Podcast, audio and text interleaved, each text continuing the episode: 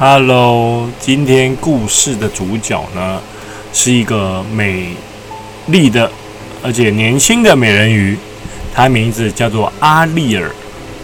阿丽尔呢是一个生活在深海中的美人鱼公主，她对人类世界充满了好奇和渴望。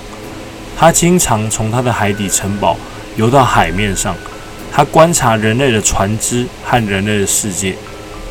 阿丽尔呢，对人类的生活和文化充满了浪漫的幻想。他对陆地上的事物充满了好奇心，特别是对人类的音乐、艺术、爱情产生了极大的兴趣。阿丽尔的父亲是海底国王，他对阿丽尔的好奇心和人类世界的交往感到担心。他禁止阿丽尔去海面上，但阿丽尔总是不顾父亲的劝阻。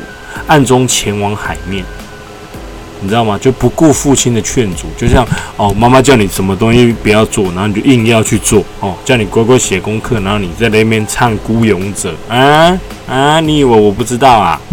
好，然后阿丽尔呢，他就暗中的前往海面上，跟海面上的人类进行互动。有一天呢，当阿丽尔在海面上时，他救了一位年轻的王子。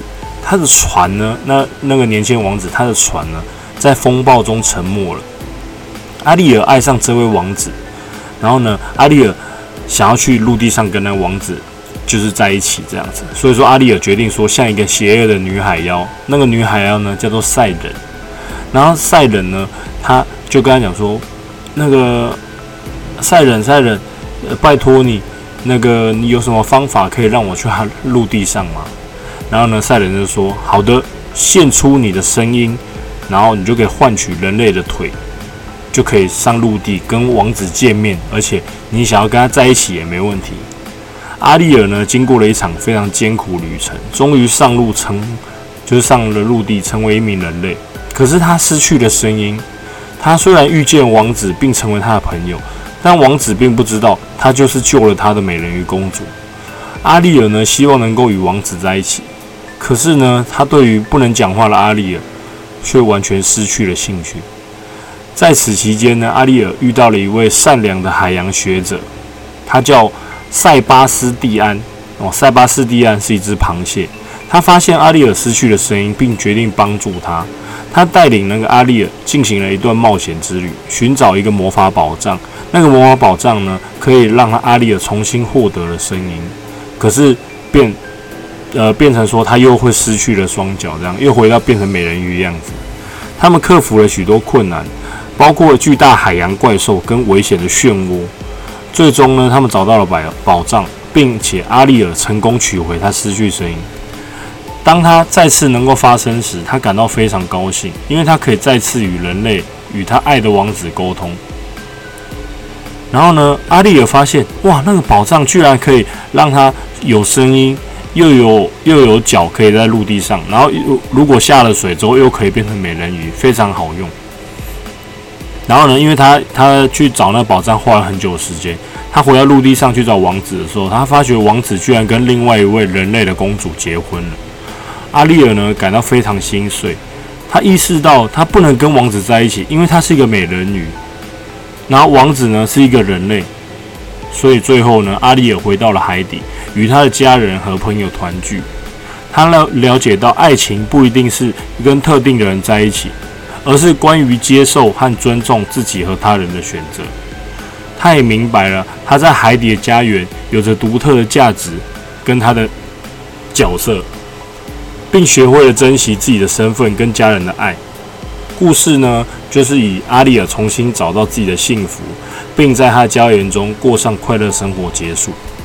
这个故事是要跟我们讲什么呢？这个故事就传达说，关于爱情、自我接受跟家人之间的价值，哦，给人一种讯讯息，就是说，不管怎么样，哦，你长得丑，或是你长得胖，或是你长得很不好看之类的，你如果有一些缺点呢，但是你要学着去接受，就不管怎么样，就是如果说别人嫌弃你的地方，不管怎么样，你都有家人，好吗？哦，要寻找真正的幸福。如果说有些人以貌取人，就说啊你好丑，不想跟你玩，那种人也不值得跟他一起玩。当然了，每次讲故事哦，这些这就是美人鱼的故事，但是并不是每一个童话故事的结局都是王子跟公主过着幸福快乐的日子。故事中呢，有提到两位角色，他并没有，我们并没有明确指出说他们到底是何方神圣。哪两位角色呢？就是，呃，其中一位是善良的学者塞巴斯蒂安，就是帮美人鱼找回声音的那个螃蟹，哦，我们暂且称之为蒂安。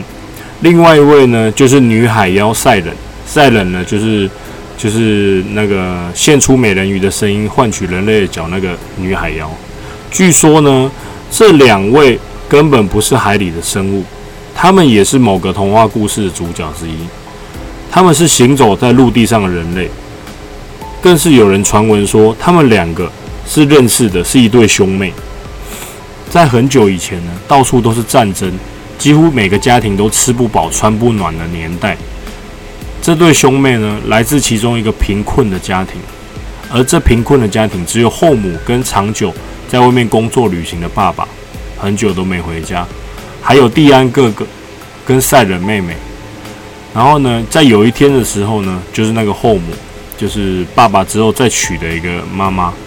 他后母呢，她趁爸爸在外面旅行工作的时候，把两个小孩卖给森林里面的一个女巫，就为了换取大量的黄金跟食物。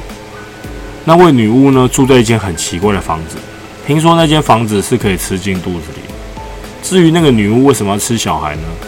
因为她那个女巫在书上看上了一个方式方法，就是说，听说吃了小孩可以让她长得更漂亮，而且就不会变老。